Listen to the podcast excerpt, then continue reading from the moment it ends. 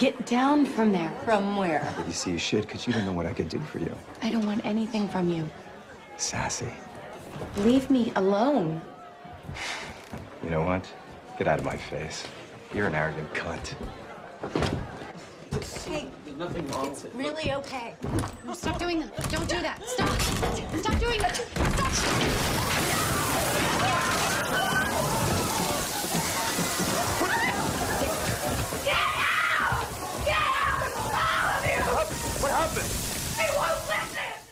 E aí, pessoal, aqui é o Mosca Mecânica, eu sou o Valote, co-host do programa. Eu sou o Felipe e eu sou o cara que devia ter chumbado a pia da Jennifer Lawrence.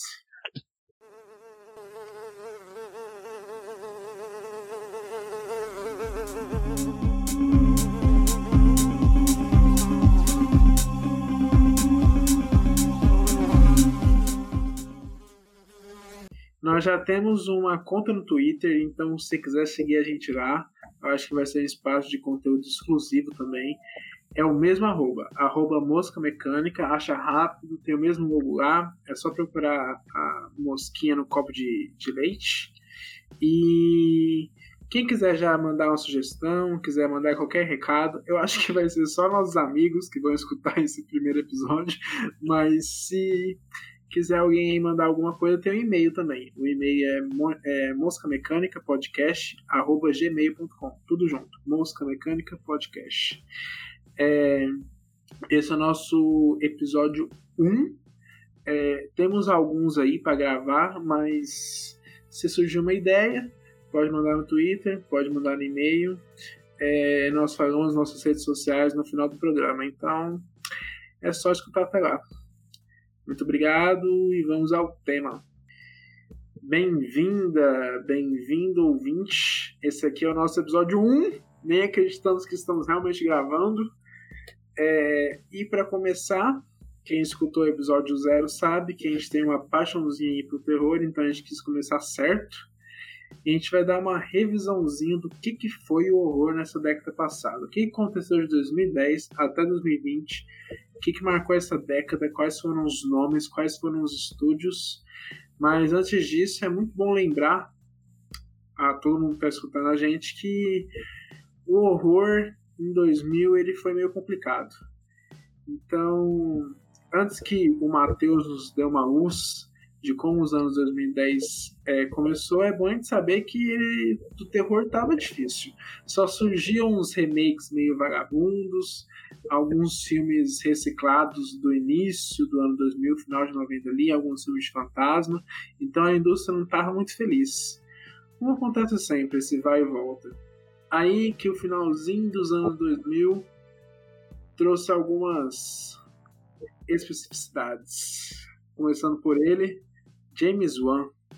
E aí, Matheus? Então, Felipe, o cinema atual é, se ouve muita reclamação por ser cheio de remake e tal, né? Que é uma reclamação super justa. É, a originalidade tá realmente em baixa, mas pelo menos pro terror, cara, os anos 2000 foram pior ainda.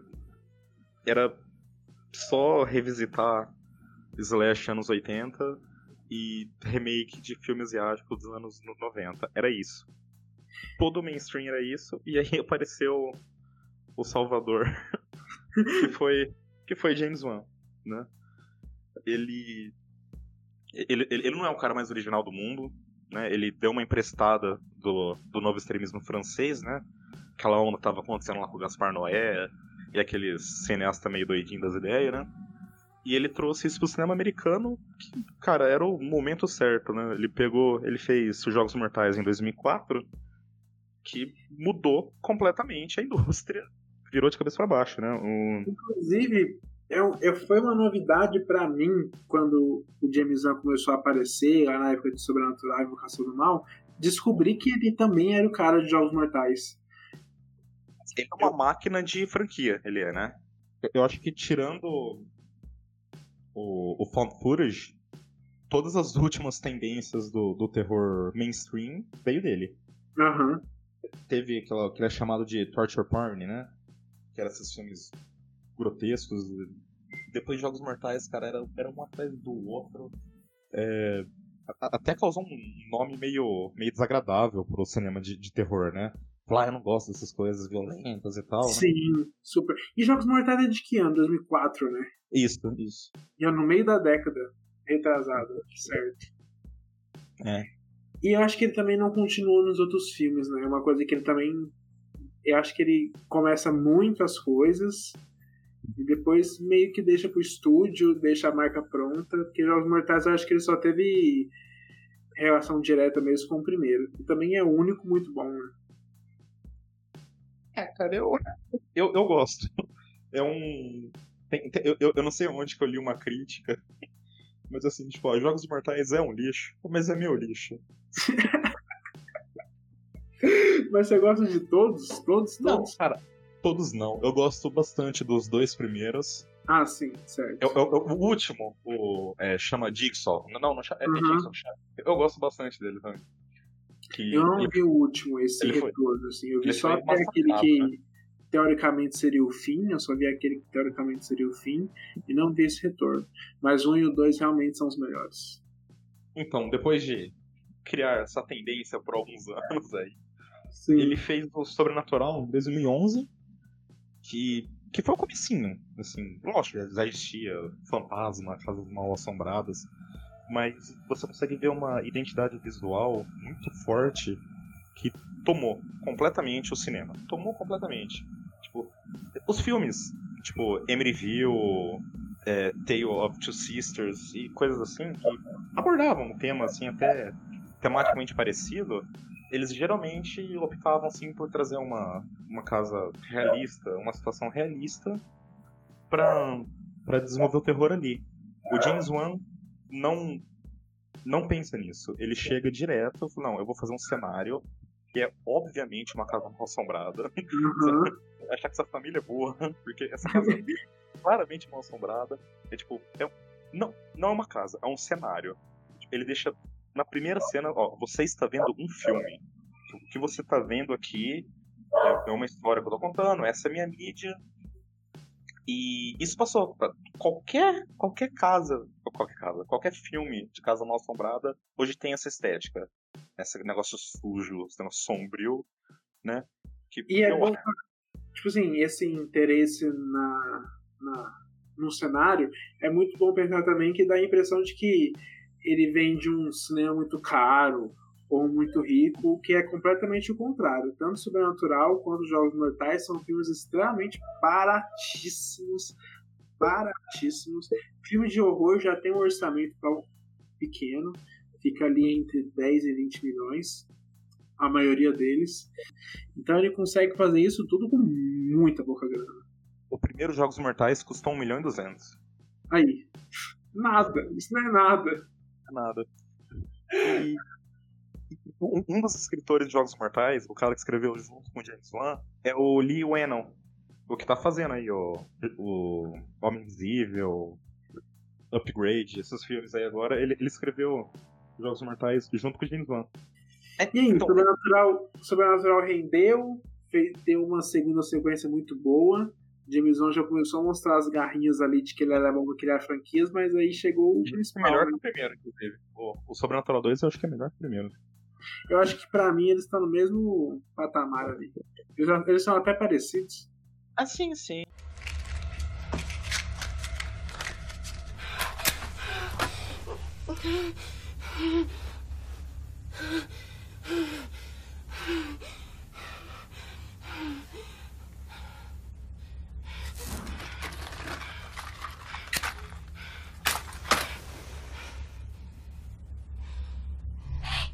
Wanna play hide and clap?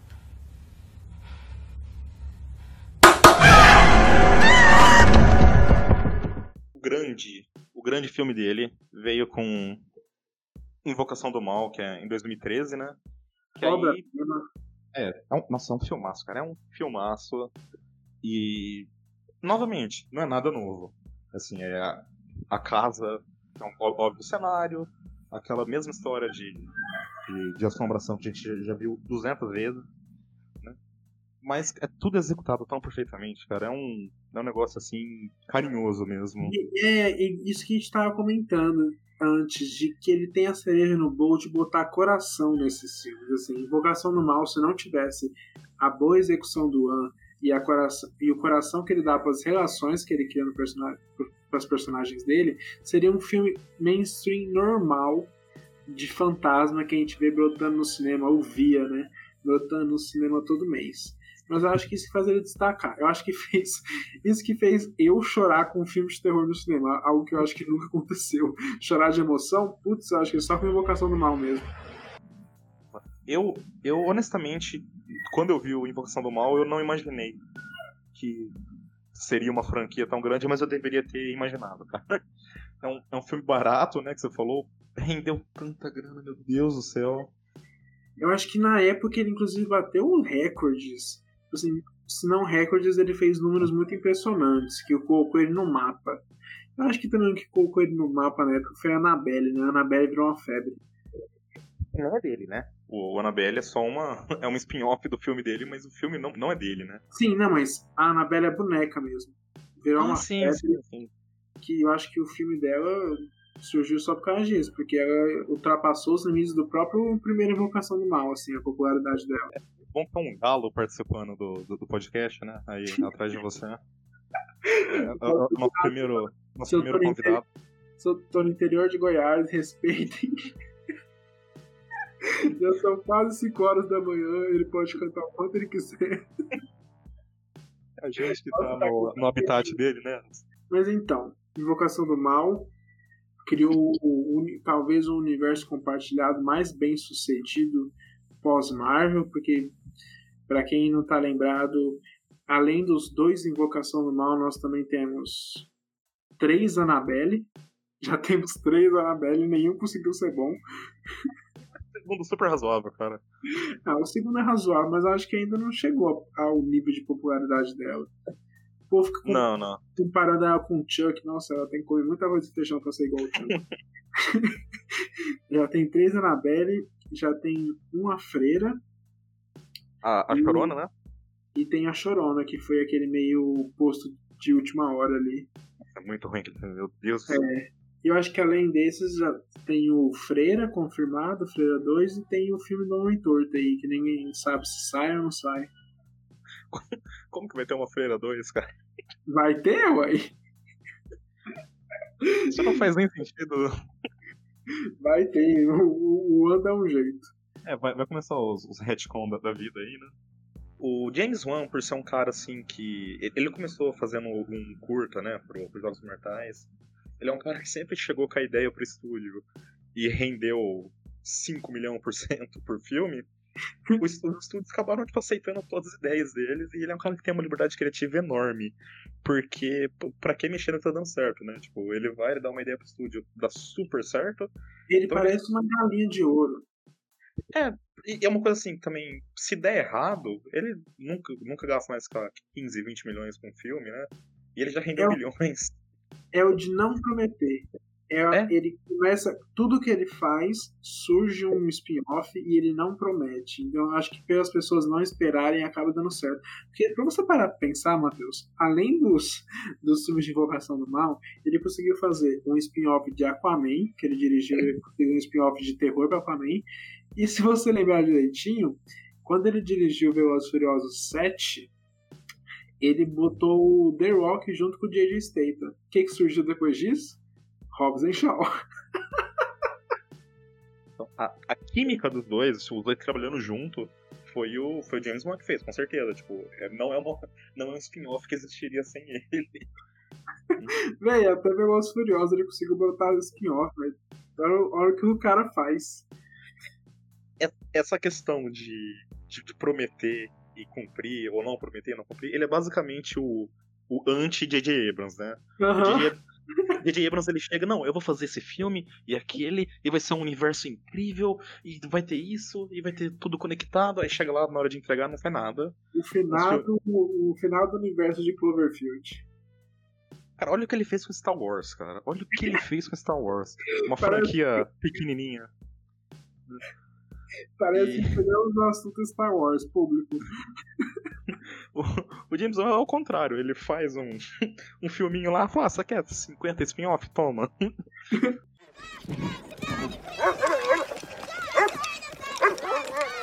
Get back! You two stop that!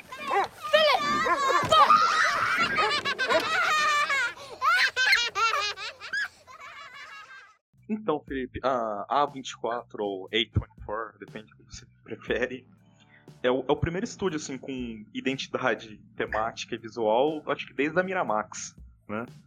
Que porque ninguém liga pra ah, esse filme é da Warner, esse filme é da do sei lá o que, da, da, Universal. É tipo, é, é só um distribuidor, né? Mas assim, teve o caso da, da Miramax que sempre fazia aqueles filminhos para Oscar, né? Ou, ah, Shakespeare apaixonado, esses filminhos pau mole, assim, era a cara da, da Miramax, do, do Harvey Weinstein. Né? E o A24, assim, é o primeiro estúdio em bastante tempo que surge, assim, com... Falar, não, eu quero fazer qualidade, eu quero fazer um conteúdo, assim, cult, né? Eu quero, é. dar, eu quero dar voz pro meu diretor, eu quero deixar... Quero botar um cinema autoral. A A24 é aquele... é aquele espírito real, assim. É o cara que faz um, filme de 2 milhões e rende 7, faz um filme de 2 milhões e rende 1, né? E vai tendo lucro pouco a pouco, né? E não dá para falar em terror nos anos 2010, na, na, última década, sem falar da 24. Se você pegar qualquer lista de melhores terrores da década, dá para chutar fácil que metade é do, é do estúdio. Né? Eu acho que até mais da metade. Eu acho que a partir de 2016, todas as listas de terror, a 24 domina. Com razão, cara. É um. É, é filmaço atrás de filmaço que eles estão soltando. E eles surgiram meio do nada, não é? Porque os primeiros filmes deles, assim, realmente conhecidos foram em 2015, certo? Certo, certo. Quando é. saiu Ex Machina, não é? É, foi no começo de 2016, por causa do Oscar, né? Veio, teve quarto de Jack, Ex Machina, o documentário da Amy House, e não pro Oscar, mas teve o lançamento de A Bruxa. Foi quando o estúdio foi botado no mapa, assim, de uma vez. Toma. Como não ser colocado no mapa também com Ex Machina e A Bruxa? Ex Machina e A Bruxa. Ah, quarto de Jack, pelo amor de Deus. É, você não gosta muito, né? Não fala assim pro público, assim, pra todo mundo também, né, Matheus? É. Vão achar que eu não gosto da Brie Larson. É porque você é machista. Mas não. Brie Larson, a Brie Larson mandou a segunda melhor atuação da década, né? Só perdendo pra Brie Larson em, em, em temporário 12. Não, aí eu concordo, aí eu concordo. Mas assim, não sei o que, que tem. Enfim, Card Jack não é o melhor filme do mundo pra mim, não. É porque você é machista, já, já, já resolvemos o assunto. Tudo bem, então, vou aceitar isso. e tem um outro estúdio que anda junto com a, a 4, que é a Blumhouse.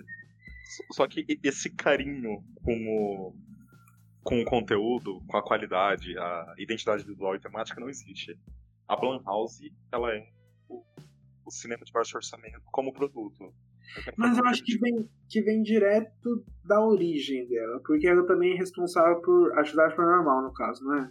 É, Atividade Paranormal, sim. Atividade Paranormal eu acho que continua sendo o filme mais lucrativo da história do cinema. Eu acho então, que continua sendo. Mas, mas não foi uma ideia do, do, do Jason Blum. Ele pegou e falou: ah, isso deu certo com Bruxa de Blair, eu vou fazer isso agora. Sim. Tipo, ele faz um filme com 100 mil dólares, gasta 500 mil em marketing, e o filme rende 200 milhões. É tipo. É números imaginários, tá? Mas é por aí. Sim.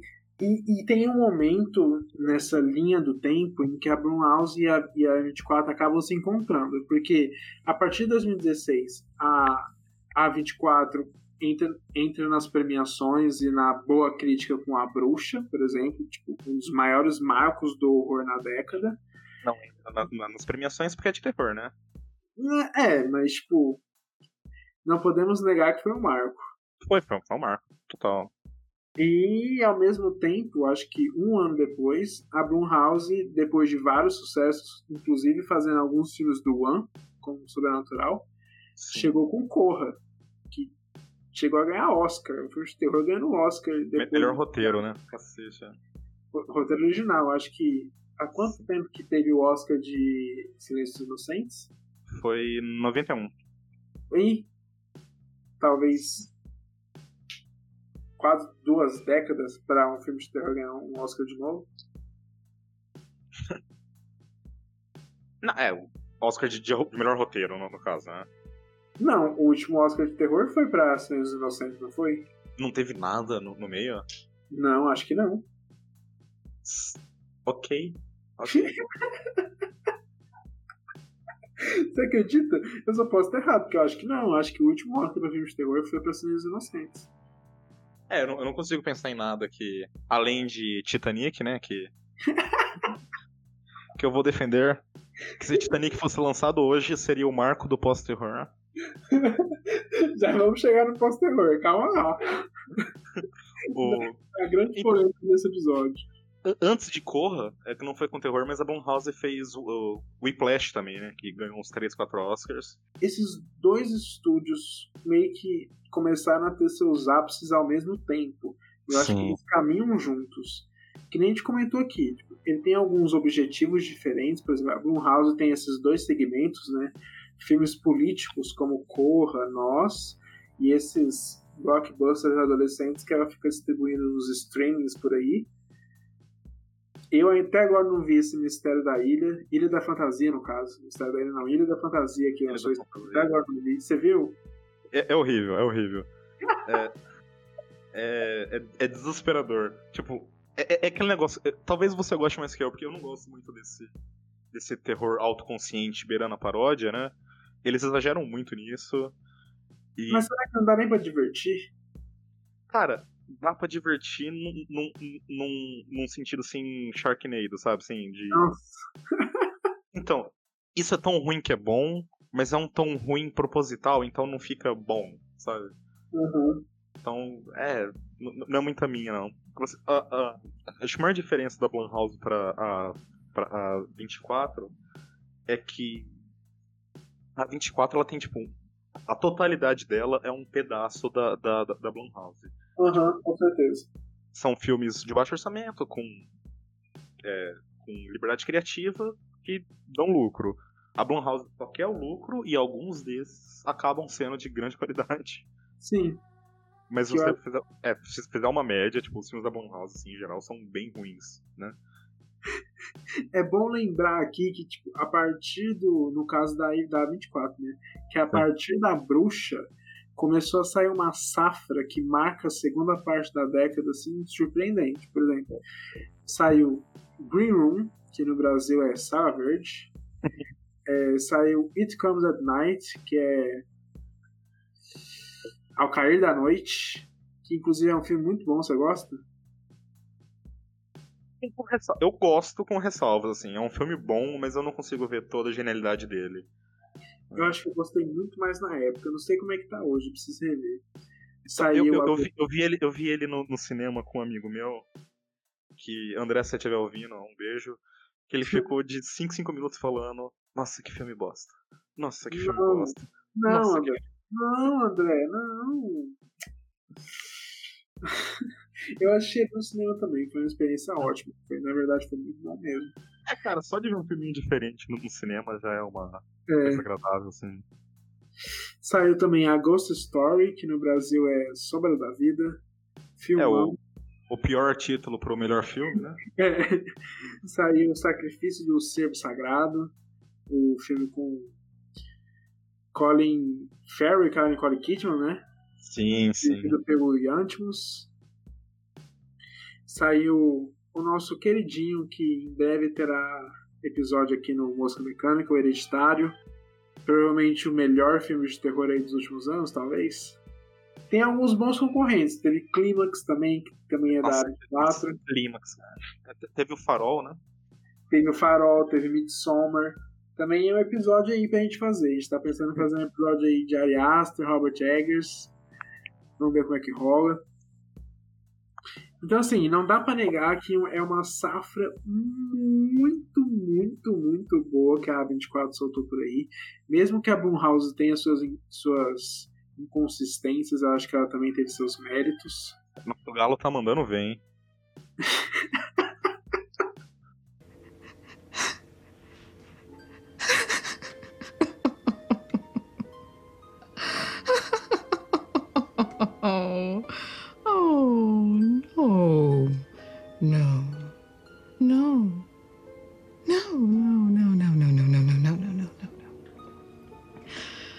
something. E toda essa li liberdade criativa que o estúdio dá para os cineastas rende bons filmes, mas teria que ficar preso no filme só. A liberdade criativa para jornalista não certo. tipo o termo pós-terror, né? Criado. Então, vamos lá. Finalmente chegamos. O grandíssimo Steve Ross. chegamos aí no vilão do nosso episódio, a quem nós prometemos enterrar, o tal do termo pós-terror. Vou dar aqui um background para vocês. Lá para 2016, 2017, depois do impacto da bruxa, depois que as pessoas assistiram a Ghost Story, ou melhor, Sombra da Vida, quando em 2017 as pessoas foram surpreendidas por Corra, parece que ficou um sentimento de que teoricamente o terror teria acordado de uma maneira diferente. Ele não era mais terror. Agora ele era um pós-terror. O responsável pela pela brincadeira foi o jornalista Steve Ross. É um cara que escreve pro The Guardian. E ele publicou o artigo Como os filmes pós-terror estão tomando conta do, do cinema. Nesse artigo ele justifica que essa nova década, a partir de 2010 e a partir de filmes-chave, como já comentamos, como A Bruxa, Ghost Story, Corra, é como se o gênero tivesse se transformado e amadurecido podemos dizer assim, em que ele justifica que teoricamente os, o terror parou de ser. É, como falar isso sem ofender ele? ele? Ele justifica que o terror parou de ser bobo, talvez, que ele parou de ser jovial e começou a tratar de temas mais adultos, é, abandonou o jump scare, que é aqueles sustos teoricamente baratos também e começou a adotar narrativas mais complexas, mais sérias, o que eu acho que eu posso falar aqui por nós dois que é uma bobeira. É, porque o, o próprio termo pós, ele, eu, eu já não concordo tanto, tanto, tanto com a com a com o significado dele. Porque ele é mais normalmente usado em música, né? Acho que o maior tem o post-hardcore, o post-punk, né? Que é quando surge um gênero, um subgênero que responde ou subverte algo que veio antes. E certo. Quando é um subgênero realmente específico, assim, até encaixa. Mas a arte em geral, cara, ela tá sempre subvertendo o que veio antes, tá sempre respondendo o que veio antes. Então, nesse sentido, assim, mais, mais puro da, da palavra, quase qualquer gênero que existe após alguma coisa até porque está no DNA do gênero. O horror ele é conhecido por passar por mutações. Ele nasceu, se deu o um nome por causa de efervescências sociais. Então acredito que é quase, é, desculpa, é quase como se o terror durante é uma constante pós cinema. Ele sempre Sim, subverte o que está acontecendo na época. Né? Eu acho que por isso também é perigoso classificar dessa maneira. Porque tá, vamos pegar o termo, como você comentou. É muito usado na música, mas ele tem alguns contextos no cinema que ele se encaixa. Um exemplo é no próprio slasher, que é um subgênero do horror. O slasher ele ficou conhecido como slasher clássico desde sua origem lá no início dos anos 70 até seu começo de morte ali no final dos anos 80.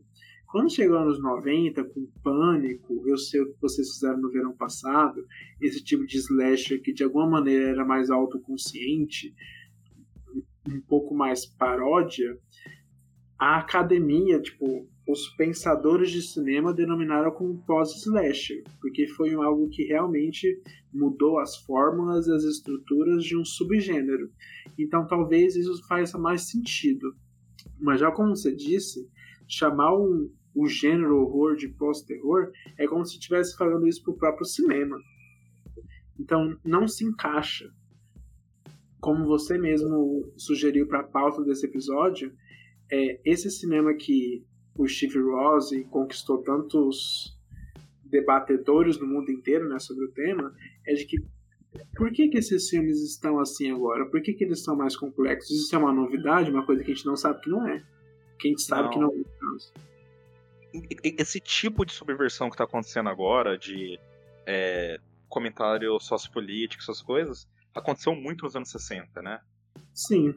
É uma coisa bem parecida mesmo, com Psicose, Bebê de Rosemary, Noite dos Mortos Vivos. É quase exatamente o mesmo tipo de comentário, o mesmo tipo de. Né? É, e é interessante de observar que esse cinema dos anos 60 ele acontecia ao mesmo tempo que os Estados Unidos estavam começando a pegar fogo no chão. Ah, sim, é a época da, da guerra do, do Vietnã, Exatamente. o assassinato do, do Kennedy. Começou, no começou, momento- começou a acordar. Sim, o foi um, hippie. foi um momento que o país estava pegando fogo, então a arte se aproveitou disso e começou a tratar de, de, de temas que eram pertinentes e levavam a, a, a pensamentos mais complexos nesses filmes. O que também, uma coisa a se reclamar do pós-terror, é que ele diminui o gênero.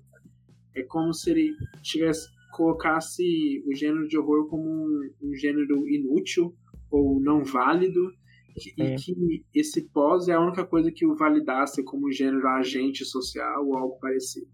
O que é uma bobeira também. Sabe aquilo lá que é bem ruim? Tem uns até que são bonzinhos aqui, né? Vamos dar uma olhada neles. Exato. e o que eu acho que também o que faz nós dois gostar de cinema, por exemplo, eu acho que faz o que todo mundo gostar de cinema de terror é o quão diversificado ele pode ser, não é? Sim. Ao mesmo tempo que a gente está assistindo um clímax, eu acho que a gente pode gostar de querer assistir um Ilha da Fantasia também. a gente pode gostar de assistir um. Será que a gente gosta de assistir a babá? Então, eu, eu achei o primeiro razoável, cara, mas esse segundo é tão ruim que eu tô questionando se o primeiro é realmente razoável. Não, eu nossa, acho que o, o primeiro pelo menos diverte. O primeiro pelo menos diverte. Então, eu acho que a, a mensagem que nós temos aqui é pro senhor Steve Ross, que quando ele tiver faltando pauta, que ele, por favor, não crie um caos na comunidade cinéfila novamente. eu, eu acho que não foi a intenção dele. Não, não foi. Isso Eu, eu, eu, eu, eu acho que ele eu tá, fazendo, ele tá fazendo um texto super é, despretensioso. Ah, tipo, ah, eu vi esse filme e eu gostei, eu vou dar um- uma nomenclatura legalzinha pra ele aqui. E explodiu completamente fora de controle isso. E, tipo, eu acho que ele, por ele mesmo, ele teria apagado esse post, mas tá dando clique pro, pro The Guardian lá. E eu acho que e eu acho que também foi o tempo. Eu acho que a gente está numa época em que as coisas precisam ganhar nomes tão rápido, que as pessoas precisam é, é ter contextos assim de uma forma Tudo tão precisa ser entendido, né? Tudo precisa ser Isso. explicado. exatamente. Eu acho que chegou no tempo certo. Eu acho que quando saiu o termo, eu lembro que todo mundo nisso concordou. Todo mundo falou assim: "Ah, pós-terror, que massa! Nossa, olha que massa!" Aí depois todo mundo caiu na real que Sim. Essa é uma, é uma das piores tendências de agora, essa necessidade de, de rotular tudo, de, de deixar tudo explicadinho. Tipo, você, ouvinte, que tá vendo o vídeo de final explicado no YouTube, você que tá matando o cinema. Não é mais ninguém, a culpa é sua. Você ouvinte que assiste trailer comentado também, você tá matando o cinema. React. Eu queria dizer que eu sou um ouvinte, então, porque eu assisto trailer comentado pra caramba. Lançou filme de herói, eu tava vendo trailer comentado. Então, eu só não vejo isso porque eu não vejo trailer de jeito nenhum. né? Um dos melhores críticos, talvez o melhor crítico do, do YouTube, que é o Dalenogari, ele faz uns vídeos assim, me pega muito de surpresa. Trailer comentado de Duna, o que tá, tá acontecendo agora? Não, mas ele é muito fã, né? eu acho que foi a coisa mais emocional. Mas rolou uns comentários de outros trailers também, não lembro qual agora. Sim. Não, mas é, é um conteúdo diferente dele, né? É um, É. é um negócio. É, é, é um post-react. Falando nisso, da Lenogaro, se você estiver nos escutando, por favor, faz uma parceria aí com a gente, a gente te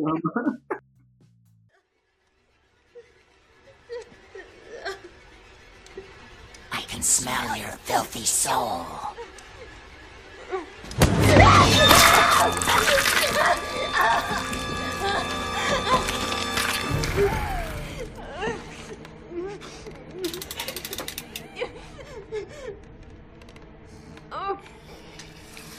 Kiss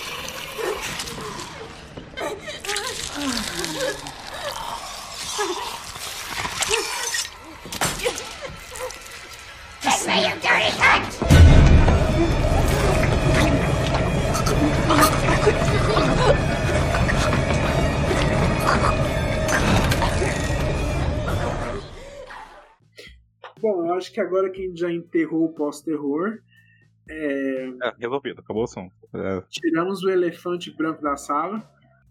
Eu acho interessante a gente pontuar aqui também que o próprio cinema dos anos 2010, o cinema de horror dos anos 2010, a entrada dessa discussão do pós-terror, que eu acho que mesmo a gente brincando aqui que ela é desnecessária, eu acho que deu uma acordada na própria discussão da importância do horror. Se não é à toa que eu decidi fazer meu trabalho de faculdade sobre isso. Eu acho que acordou todo mundo a discutir, a rever a história do gênero. Então, se, se a gente comentou que nos anos 60 o, os Estados Unidos estava pegando fogo e esse tipo de cinema estava tava nascendo, os anos 90 isso começou a perder força. E quando começou a perder força, o cinema começou a procurar novos caminhos. Então, se Pânico trouxe essa consciência, essa autoconsciência, esse humor, essa sátira, ela também logo se desgastou. Não foi tão grande como, por exemplo, o slasher foi quase duas décadas. Essa autoconsciência que passou pelo slasher e também pegou um pouco do, do próprio gênero, ela durou de 5 a 6 anos. No início dos anos 2000, as pessoas já não estavam querendo mais ver esses filmes. Eu acho até interessante também que quando as pessoas pegam esses filmes primos de pânico, para dois filmes depois, né? Tipo, é Eu Sei O Que Vocês Fizeram no Verão Passado, Lenda Urbana e acabou. Tem aquele do Robert Rodrigues também, o The Faculty, eu esqueci o nome aqui. Ah, nossa, que é muito É. bom. Prova final, é de Sim. 98. Sim. Mas ele também foge um pouco do slasher, né? Já chega perto daquele terror mais cósmico também. Mas enfim, chegou nos anos 2000, o rolê ficou, assim, impalpável. Porque se nos anos 60 o medo era o sexo, nos anos 80 o medo era o sexo e a AIDS, nos anos 2000 começou a complicar, porque os Estados Unidos sofreu ataque terrorista, então agora o medo se tornou outro. O sexo já não tinha mais um olhar tão moralista sobre ele, então era um sexo diferente. Enfim, o gênero começou a procurar novos caminhos, e esses caminhos não deram certo. Não. A gente já comentou aqui, o cinema teve um, um, um, um- bom fôlego com algumas adaptações de filmes de fantasma, a gente pode comentar aí de Grito, Chamado, os próprios outros, mas o horror só encontrou a sua solução no que a gente chama de Neo, que é essa mais um exemplo do New Slasher, que é quando ele não é mais nada. Ele é tudo ao mesmo tempo que ele não é nada, ao mesmo tempo que ele pode ter um filme de fantasma, ele ao mesmo tempo também vai ser um slasher. Um exemplo bom é Corrente do Mal, It Follows, que estruturalmente ele é um slasher, mas a gente está tá, tá tratando de uma ameaça completamente sobrenatural, algo que a gente não via nos anos 70, por exemplo.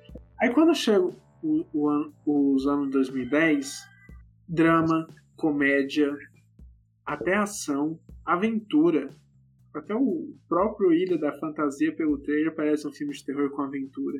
Talvez então que o pós-terror comece a fazer sentido, porque as pessoas começaram a perceber que o horror não era só mais horror, e quereram, quiseram dar um nome para isso.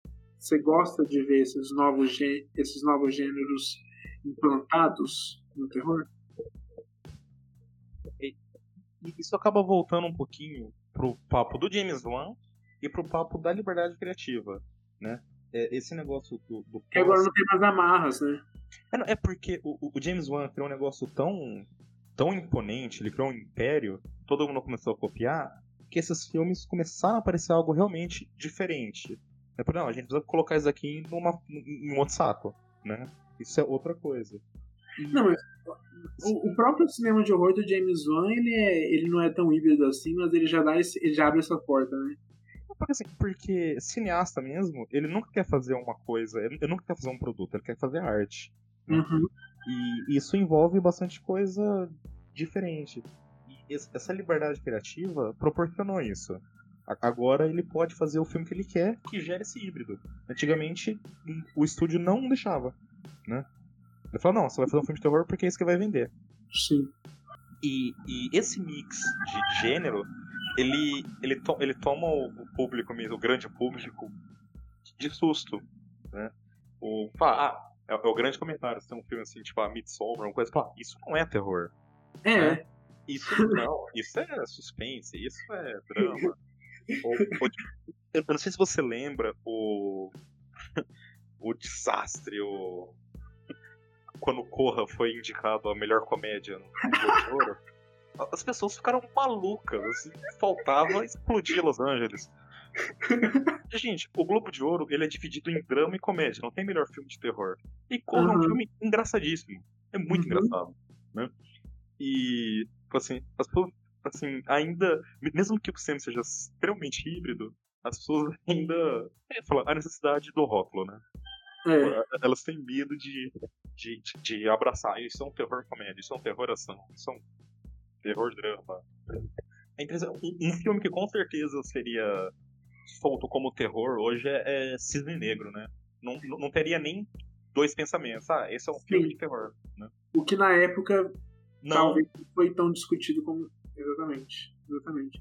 Eu acho que, como chegou a começar também, Titanic seria. eu, eu, essa, esse é meu único objetivo de vida, é convencer as pessoas que Titanic é um filme de terror. E já que nosso propósito aqui era enterrar o pós-terror e também fazer esse apanhado da década, eu acho legal a gente comentar que orbitando aí em volta do James Wan, da A24, dessa liberdade criativa que teve nos anos 2010, teve outras franquias também. Por exemplo, teve o resquício de Dark Normal, a gente teve alguns found footage, não alguns bons, né? Eu acho que o que se destaca aí talvez seja Creep, inclusive uma ótima... É bem interessante. Creep. Sim, uma ótima indicação para vocês. Creep 1 e 2, ansioso pelo 3. É, além dos found footage, a gente teve alguns slashers, por exemplo, A Morte dá Parabéns, muito inspirado em Pânico, nessa autoconsciência também. Red or Not, é, Você é o Próximo, que talvez tenha a Final Girl preferida do Matheus, não é? Eu gosto muito da, da, da do Halloween, mas a, Erin, eu acho que ela. Talvez, tipo, se você contar um filme só, acho que ela é a melhor garota final que eu, que eu, que eu já vi, cara. Porque ela basicamente faz tudo que a gente sempre quis fazer. Ela é uma máquina, né? Ela sai matando todo mundo, ela é treinada. É, também teve os filmes do Fred Alvarez, que teve o remake do Morte Demônio, teve o Don't Brief. Sim, sim. É, tem a franquia do Uma Noite de, de Crime, né? que pra mim é só um filme, o resto não existe. Pô, Cara, o primeiro é um dos piores. Depois que eles viram uma farofona que fica divertido. Eles fizeram, eles fizeram uma série pra Prime que é bem divertida. Por favor, querido ouvinte, não escute Matheus Dalotti. O um é o melhor. Então, É o grande produtor Michael Bay, né? Você não tá pronto. Sei lá. Teve também Sinister, que no Brasil ficou. O que, que ficou no Brasil mesmo?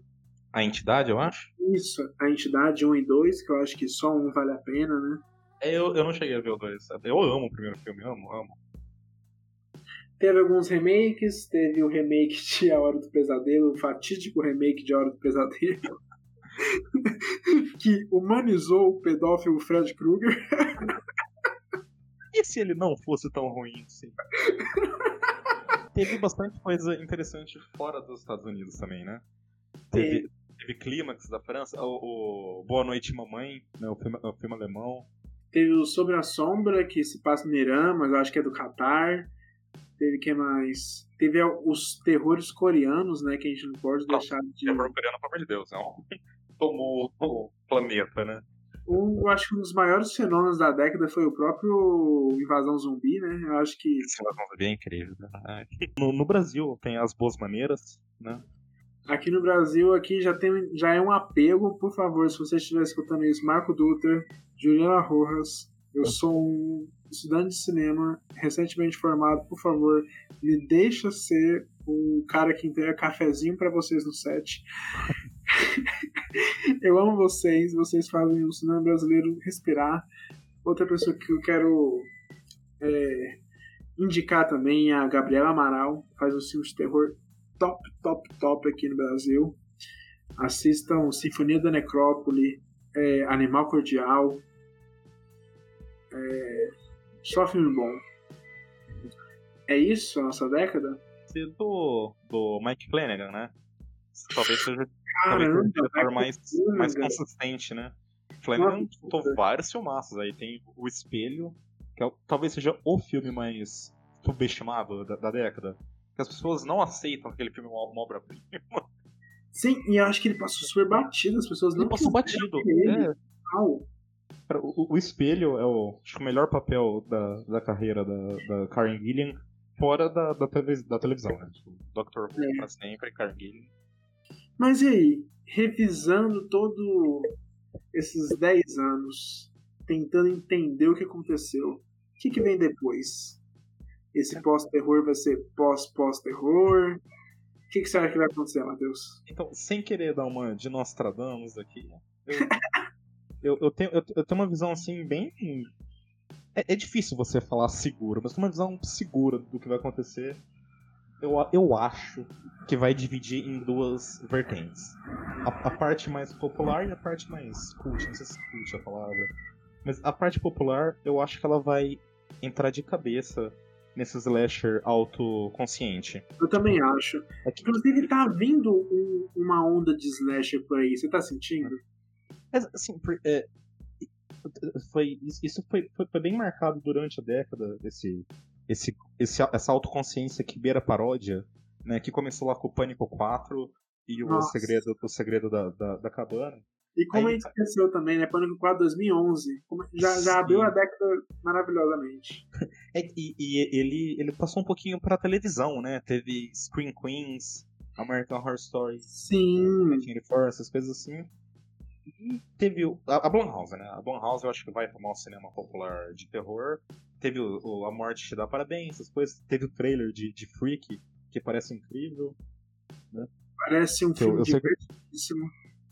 É, eu, eu, eu sei que eu acabei de falar que eu não vejo o trailer, mas. mas me falaram o conceito de- desse filme, eu não aguentei. É isso, pessoal. Vocês acabaram de, de pegar o nosso podcaster na hipocrisia, enfim, hipocrisia. Mas é, é um elenco que é muito bom. O, o, o Vince Vaughn, eu acho um cara super subestimado, e a Catherine Newton, pelo amor de Deus. Tem que E aqui logo. você- Ninguém lembra, mas ela fez Atividade Paranormal 4. Eu, eu, Ela é eu, a eu protagonista de Atividade Paranormal 4, um dos piores filmes da franquia, mas ela tá lá. Ela fez Blockers, né? Uma das melhores comédias aí dos últimos anos. Nossa, né? Blockers é muito bom. John Cena, na verdade, é o maior achado do WWE. WWE, na verdade. Eu não tenho dúvida. Ele, é o melhor ator que veio do, do- da WWE. Eu, eu sei que a galera adora o, o, o Hulk Hogan e o The Rock. Mas o John Cena. Então, mas se a Blumhouse vai pegar todo esse É, assim, é, essa demanda popular, Então, e- aí eu acho que a, a outra vertente, a parte mais cult, ela vai focar muito mais nesse comentário político, nesse comentário é, sociopolítico, né? e você acha que ele dura quanto? Você acha que ele dura mais uma década, pelo menos? Cara, Parasita ganhou o Oscar, melhor filme, né, cara? Eu. Mas será que a gente acredita tanto assim no Oscar?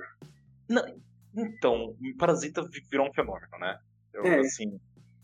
E é, é filmes como Parasita ou Corra, só que um pouquinho mais grosseiro, um pouquinho mais gore, eu acho que vai ter o foco dessa, dessa área cult. Eu, pelo Ah, menos, espero. Eu acho, eu acho, eu sinto dentro de mim que vai continuar dessa maneira, igual você disse, mas eu acho que o tempo tá contado. Eu acho que, infelizmente, Hollywood vai dar uma cansada de ser forçada a abrir, a abrir os braços para algumas coisas, porque querendo ou não, a gente sabe que algumas alguns avanços, como por exemplo esses avanços que anunciaram recentemente da, da, da categoria de melhor filme, por exemplo, é tudo forçado, assim, é, é algo completamente atrasado, que já devia ter muito tempo, mas só acontece agora porque o momento pede. Eu tenho medo que esse momento passe, que em algum momento ele esfrie. Então, sei lá, eu espero que continue essas temáticas, continue essas estruturas, mas que dure.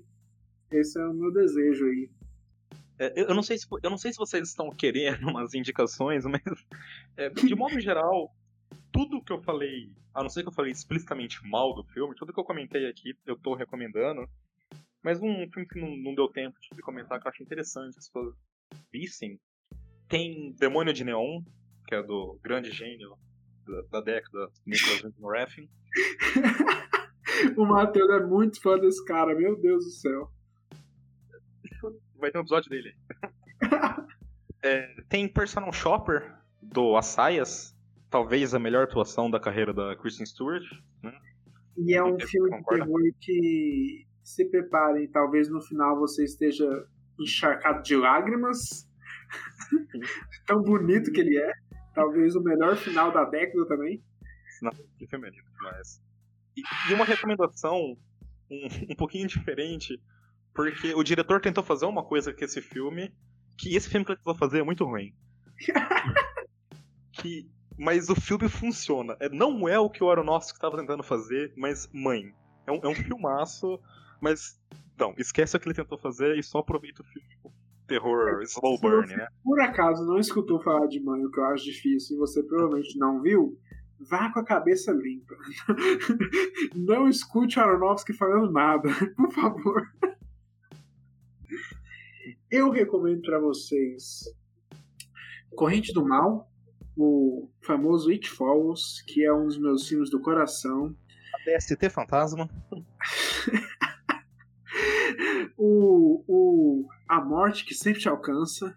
Então assistam It Follows. Eu não sei se ele tá em alguma plataforma de streaming, eu acho que ele tá na Prime agora. Ele costumava ter no Netflix, não sei como tá aí. Mas o Mundinho Torrent sempre disponível aí pra vocês. Além de Corrente do Mal, assistam o Grave, o Raw, que ilustra a cabo do nosso episódio de hoje. Que é um filmão, né, não, Matheus? Sim, sim. que eu acho que eu não esperava nada dele. E quando ele chega na metade, acontece uma coisa específica. Deixar aí vocês ficar alguém atrás da orelha se não assistiu. Assistam Raw.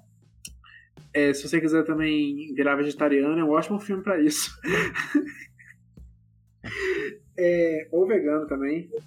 E por último, uma série da Netflix, já que a gente falou tanto de Mike Flanagan, assistam Residência Rio. Provavelmente é uma das melhores produções que a pla- plataforma tá tendo, viu? E a segunda temporada tá vindo aí. É, vai ser lá em Menor, né? Vai ser, vai ser uma outra história, né? É. Vai ser tipo uma antologia, o American Horror Story da Netflix. Bom, galera, então se vocês escutaram até aqui, eu acho que vocês podem nos seguir nas nossas redes sociais, se vocês quiserem.